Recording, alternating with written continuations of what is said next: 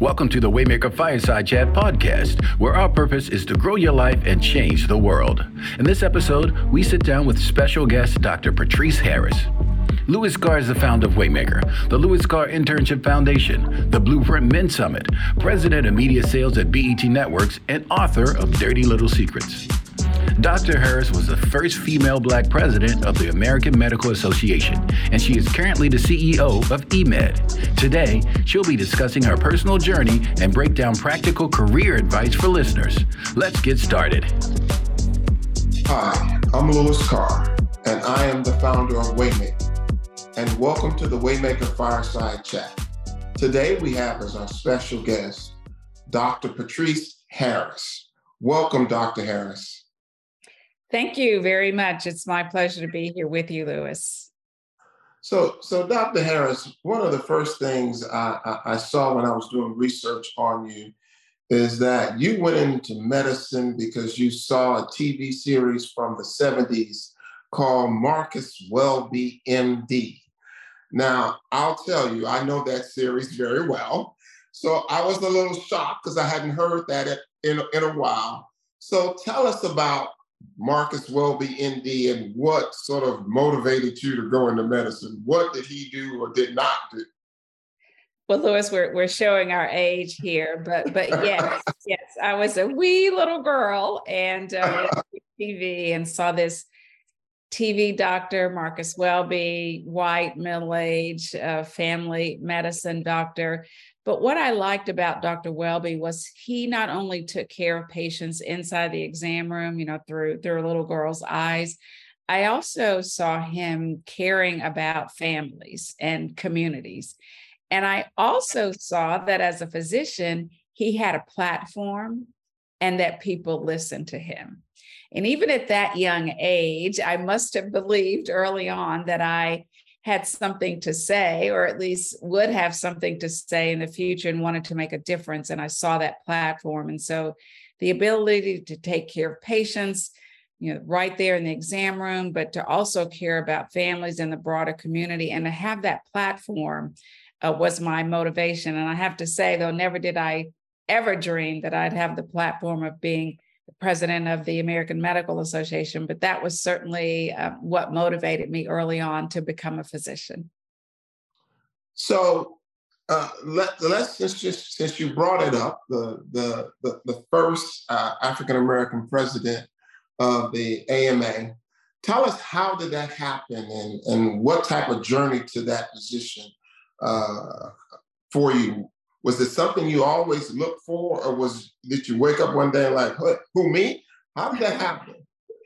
And, and I do want to give homage to the first African American uh, president of the AMA, Dr. Lonnie Bristow. I am the first African American woman to be president of the AMA. So there's been been two of us. Uh, I'm the first. Thank you for that correction. No, no worries. I always like to make sure we give um, honor to those who have come before us, right? Uh, this this this uh, journal, Waymakers, and certainly Dr. Lonnie Bristow was was one in the 80s of the AMA, but um, I was the 174th president. And I love the way you say, Oh, did you just wake up and say, I'm going to be the president of the AMA? Because clearly um, it doesn't work uh, like that. As you know, it was 30 years of hard work, but early on, I knew at the end of my residency here in Atlanta at Emory, I went down to Psychiatrist Day at the Capitol, right? And I've always been interested in politics and appreciated and understood politics and policy. Uh, but but it went down to the Capitol actually at the end of my residency and fellowship training, and I really just had my aha moment about how policy and politics shapes my ability to take the best care of my patient, or unfortunately, sometimes interferes with my ability to take the best care of my patients. And so I had an aha moment. You know, I overheard another person speaking to his legislator, uh, but quite candidly, um, the information was not based in science and not, not based in evidence. And so I knew that it was critical for physicians to, to be there, to be engaged in policy. And so I first became really engaged in Georgia uh, with my local psychiatric state society. And so after I uh, became involved at the state level, I moved up to the national level to the American Psychiatric Association.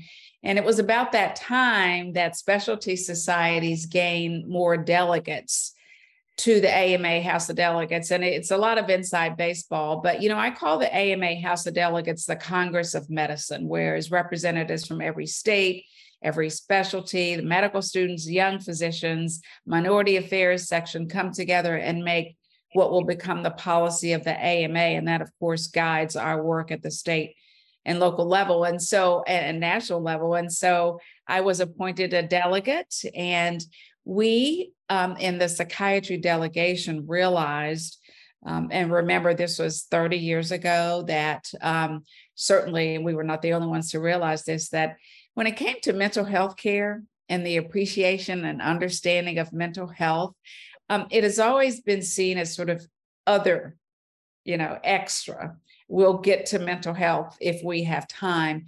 And we wanted to make sure that we had psychiatrists representing every committee, every council at the AMA, and one day be on the board and be elected president. And so we had a strategic planning meeting. And with my background in legislative activities, I was appointed to a very prestigious council at the AMA and then ultimately elected to the board of trustees and ultimately elected uh, president. And yes, there, there, there's an election, a contested election. I had to debate in front of the House, but uh, fortunately, um, I was elected president in 2018 because we are elected as president elect. And then I assumed the presidency in June of 2019. So when we say that it's a journey and a process, that's really an understatement. That that is an understatement uh, when it when it comes to the AMA. Certainly a journey well uh, worth it. Uh, throughout my career, there have been many detours and successes and setbacks, but it is absolutely a journey to that position. So, Dr. Harris, there has and there continues to be a lot of mistrust uh, in the Black community uh, about medicine and the medical profession. And I think that was highlighted uh, during COVID. Well, we're still in COVID, but it was kind of highlighted when, you know, we had debates on to be vaxxed or not be vaxxed and went back and forth. How can we sort of eliminate some of this? and I say we, uh, meaning you as a medical pro- professional and, and me as a person who is disseminating information, how can we do a better job in helping our community trust medicine in general? Well, you know, the first thing we have to appreciate is that trust is earned, right? No one just bestows upon you uh, the grace of trust. You have to get in there and you have to earn it. And uh, so I think that's the first thing that we must do as a profession. Now, fortunately, in the broader perspective, healthcare professionals, physicians, and nurses are among the most trusted professions in the world. But as you note, uh, we have not done the work that we need to do to earn that trust, particularly in the Black community. And again, we saw that again highlighted uh, with COVID. And so the first thing you have to do is show up, you have to be present, you have to go to communities, and you have to ask. You know, and I've been guilty of this in a couple of my career with the best intentions. Sometimes we go in as experts and leaders and we we want to help, um, but we don't take the time to sit with the community and ask and say, listen, we know that we need to earn your trust. What must we do? Right? We, we shouldn't even um, rely on what we think we must do. We must ask. We must start with the community. And once they tell us what we must do, we must do that. We, we must act. We must listen. Uh, we must be willing to course correct when we make mistakes.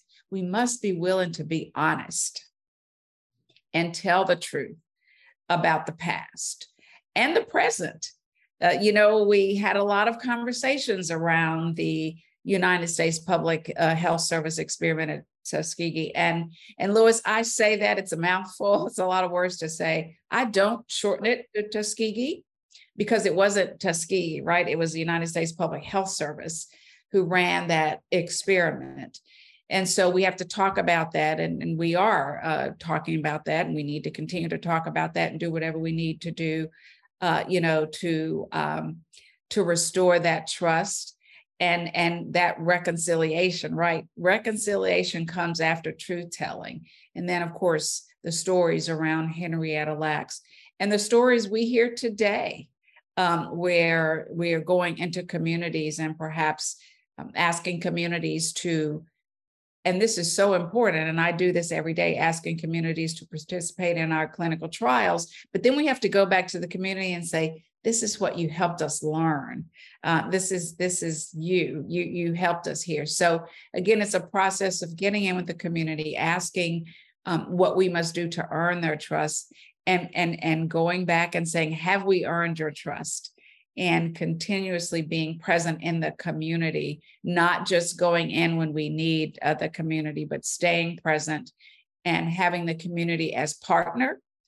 And then, of course, making sure that the community gets accurate um, information. We know we are in a context of a lot of misinformation and disinformation. That was one of my proudest moments as president of the AMA. I think uh, that people saw a, an African American woman as a leader, and um, I I told the truth. Uh, also, we must say what we don't know.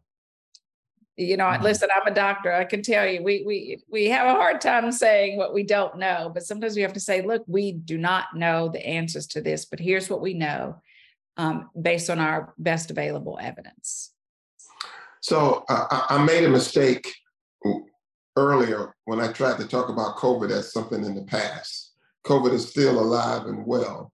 What is the current state of COVID uh, here in this country, and especially in the Black community? Yeah, I'm glad you you um, said that because we are still in the midst, and and you know we can have scientists and uh, the appropriate debate about what is the definition of a pandemic or when does something become endemic. And that that's a great academic exercise but the fact is thousands of people are still dying from covid and that disproportionate impact that we saw at the very beginning uh, still is the same we have more black people who are hospitalized with covid we have more Black people who are dying uh, with COVID. We have fewer Black people who are getting access to the treatment.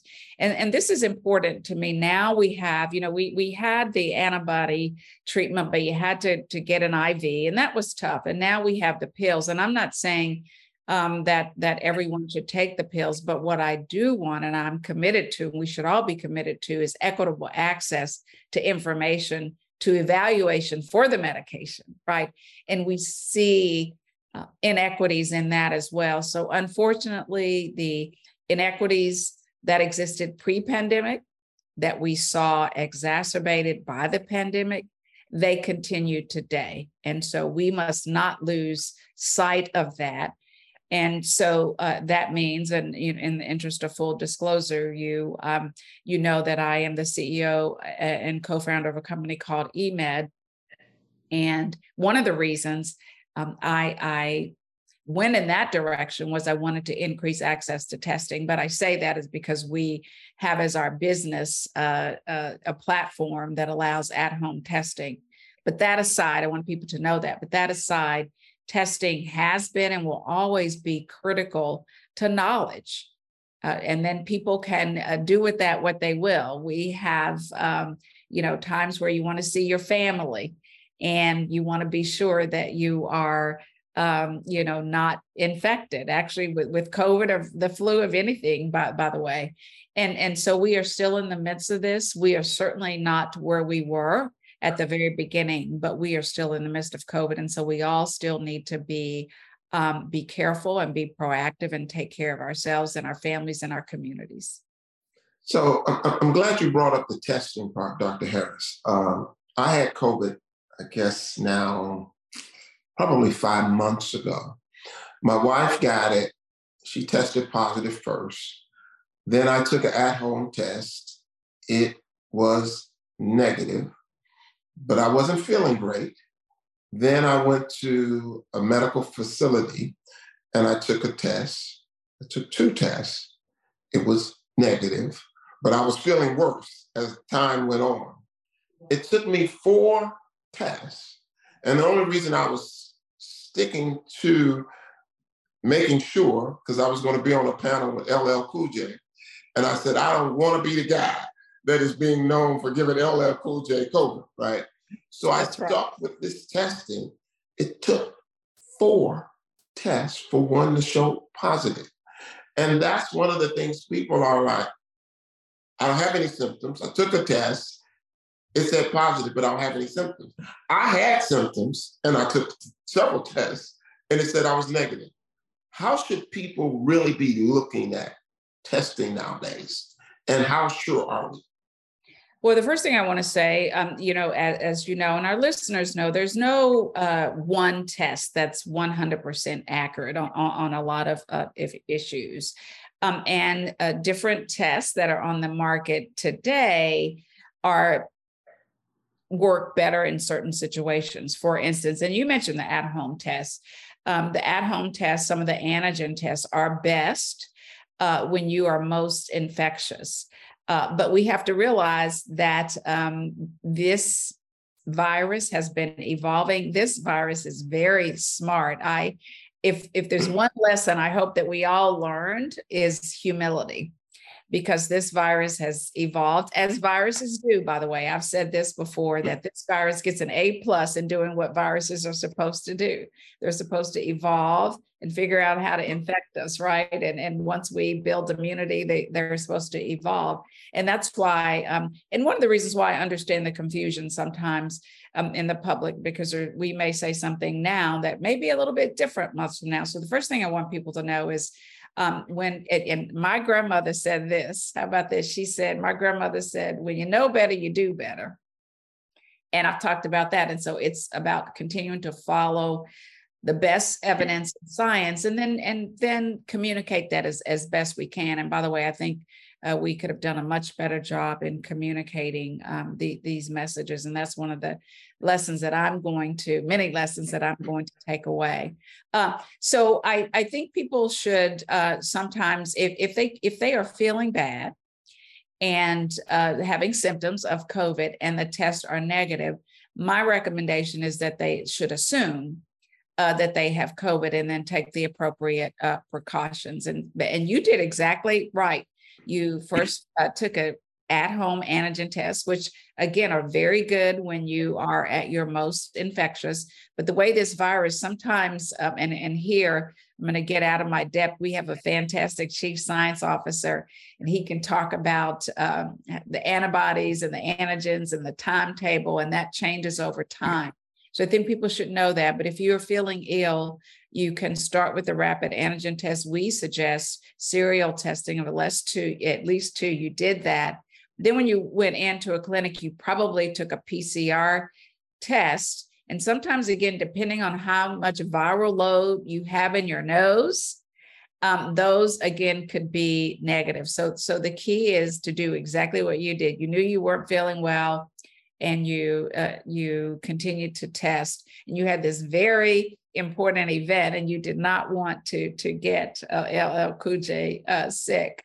Um, and and so you you you went in and uh, you know it was finally positive but that will change over time but i still uh, believe that there's so much value in in testing and testing early um, particularly if you are symptomatic so let's let's change from covid to diversity in the medical profession.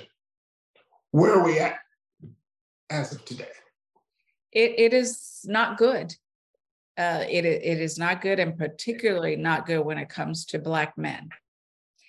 You know, the, the night of my inauguration, June 2019, pre COVID, I said I wanted to highlight three important issues during my presidency, in addition to the strategic priorities of the AMA. Number one was the importance of mental health and overall health.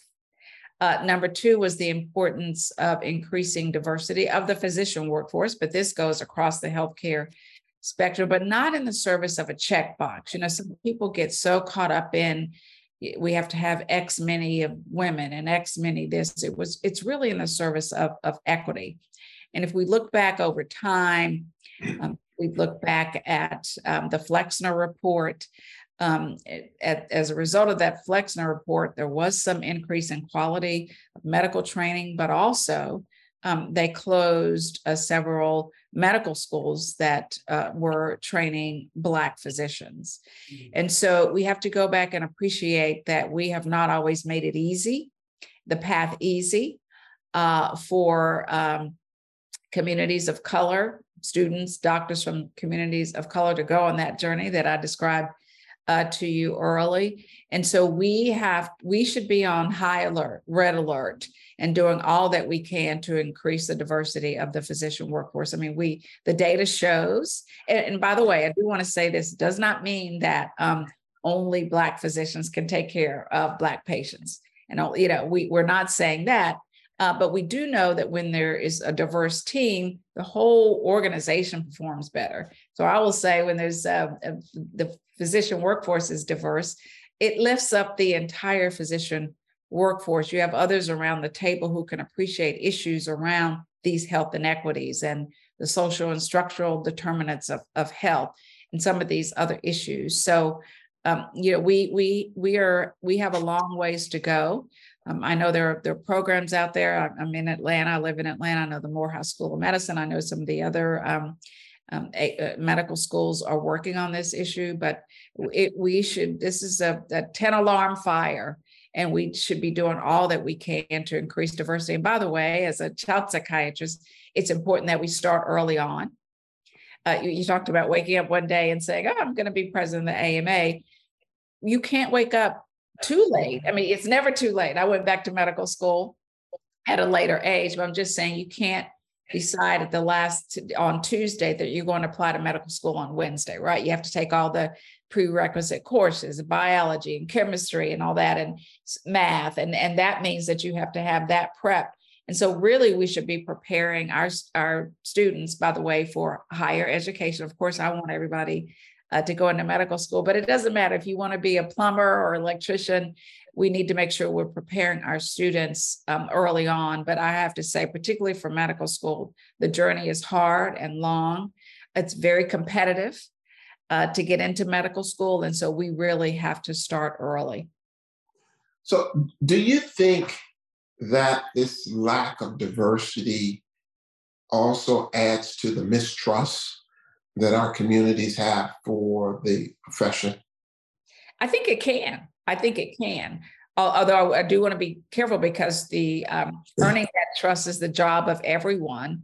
Uh, but you know, we've seen uh, some studies where African American men uh, take the uh, healthcare guidance and recommendations um, better uh, from African American doctors, and I would imagine that trust has a lot uh, to do with that. So, you know, we can't, you know, tie one, there's no uh, causation. Uh, but clearly, um, when you have people in the room, not necessarily the exam room, but um, in the hospital, in the clinic, um, who look like you, I think that absolutely adds to uh, trust. Okay. So, Dr. Harris, we at Waymaker believe that every successful person has had a waymaker.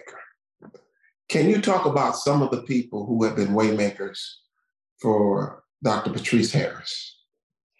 I can, and you know, there's there's there's so many to name, but I first want to start with my family, my mother and my father, who um, in talking to them when I said I wanted to be a doctor, it was just okay, right? Not a big deal, whatever you want to do, and just supported me through that journey. And I think about both of my, actually, I think about my my grandparents, um, none of whom had formal education.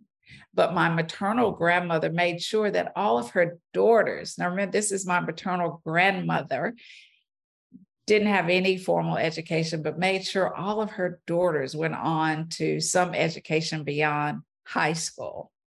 what a role model for me that was, right? My mother was an educator, her sister, my aunt's a nurse. They all went uh, uh, to schools. My my other grandmother uh, just made sure that um, that I had a strong sense of who I was.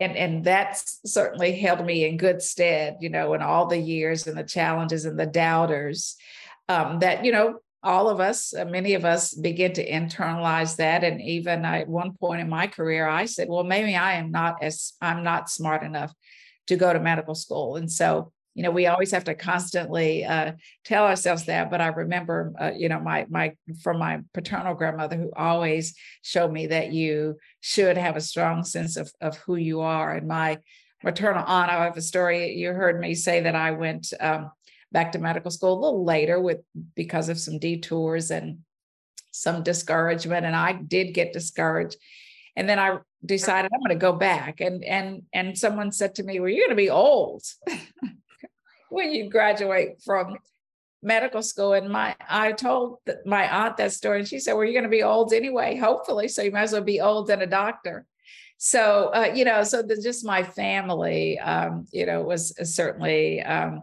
uh, way makers for me. Um, and then uh, you know, Dr. Rosalind Barnes Griffin, who was the first psychiatrist that I ever met in the flesh, Black woman, a physician who just was there. And through her presence, I said, All right, I can see it, I, I can be it. Um, and then just so many mentors I've had along the way from my mentor here in Georgia who, you know, said, I can teach you how to lobby right? She said, You know the issues. I can teach you how to lobby, and took me under her wing. And I, again, I think uh, that certainly went a long way in my rise to leadership at the AMA and just uh, so many other uh, folks. The, the, the, uh, the four, I was the fifth uh, woman to be uh, president of the AMA, and the women of the come that came before me, where um, they used to say the women at the AMA at one point could meet in a closet, right? And now, you know, we're actually across this country, 50% of the um, medical school class. So I've had so many people who made a way. And then there's people that I've not known that I that I that I wish I had known. But let's I want to give you know to Rebecca Lee Crumpler, who was the first African American uh, woman uh, physician uh, many many years before, and a woman who was not a physician, but Katherine Johnson, who we we uh, you know saw her story um, come to life, and she was from West Virginia. Uh, so uh, anyway, so so many people uh, that I that I can name, and it's just so important. And I realize the value of people who came before me uh, that made uh, my path um, uh, possible. So, as we close, when we think about the medical profession. The first place, we do think as doctors. But we also found out in COVID that healthcare workers in general are extremely important, and there's not enough. So, as a young person who may be listening to this, where do they go to start learning about all the opportunities and the different areas that they can work in in the medical profession. It can be overwhelming, just like when somebody wants to say they want to be in the TV business. I'm like, where? And they just kind of, uh, uh, uh, uh, so where does a person start if they're thinking about the medical profession? Well, you know, I'm quite worried about social media when it comes to our youngsters' mental health, but I would say that there is uh, a lot of information now that that folks can at least avail themselves of. What are the, you know, you could just Google potential opportunities in healthcare, and as you said, there are there are so many from, you know, certainly being a physician to respiratory therapists who are very important uh, to nurses and I, um, you know, think that we do need uh, to do better a better job at making sure we are reaching back into the schools. Something we do um, at the AMA and at the National Medical Association. And many medical schools have these programs where they reach uh, to high school level and elementary school level to begin to, to think about uh, careers in medicine. Uh, we I participated in and and at the AMA in a doctor's back to school. and, and the AMA is not the only one, but there are several um, organizations that have these doctors back to school where we go to middle school and say, look, here we are, and you can do this. You can be a social worker, a nurse, a doctor, a physical therapist, a respiratory therapist. I, I do want us, uh, and this is the royal we, um, I do think we need to, to be more um, systematic about reaching reaching down. Uh, it's a bit ad hoc and so i think all of us the royal we need to make sure we're going back um, working in our communities at that level. Um, you know so a lot of folks uh, you know we uh, we um, many folks knew about these health inequities pre-covid. And with with george floyd and with covid a lot of people made statements, right? And a lot of corporations. And so when I talk to CEOs, I say, uh, look at your community, get active in your community, be a good community partner. And, and I could say, I, say this out of, um, uh, of experience and, and something we did at the AMA, even though the AMA is an organization, national organization, physicians all over this country, um, we decided that we were going to make a commitment to the west side of Chicago.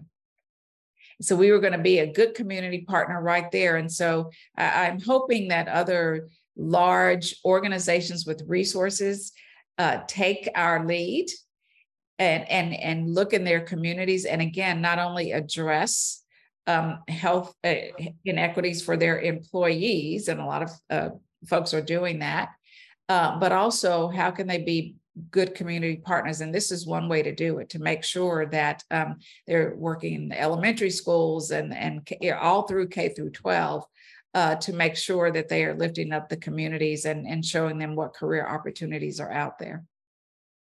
Well, thank you, Dr. Harris. This has been great. Uh, not only uh, did you let us know about your Waymakers, but clearly you are being a Waymaker. Uh, I grew up on the west side of Chicago. Didn't know if you knew that. And so clearly uh, uh, appreciate that. So thank you so much for joining us uh, today on the Waymaker Fireside Chat. And uh, we look forward to talking to you even more as we continue our journey to recognize and help create more Waymakers. So thank you so much. My pleasure. Thank you for having me. Thank you so much for listening to this conversation between Louis Carr and Dr. Patrice Harris. What did you enjoy about this episode? Let us know in our social media at Waymaker Culture. Don't forget to claim your Waymaker Journal at waymakerjournal.com and be sure to enter the Waymaker giveaway by going to waymakercontest.com. Subscribe to the Waymaker Fireside Chat podcast to get notifications each time we release an episode.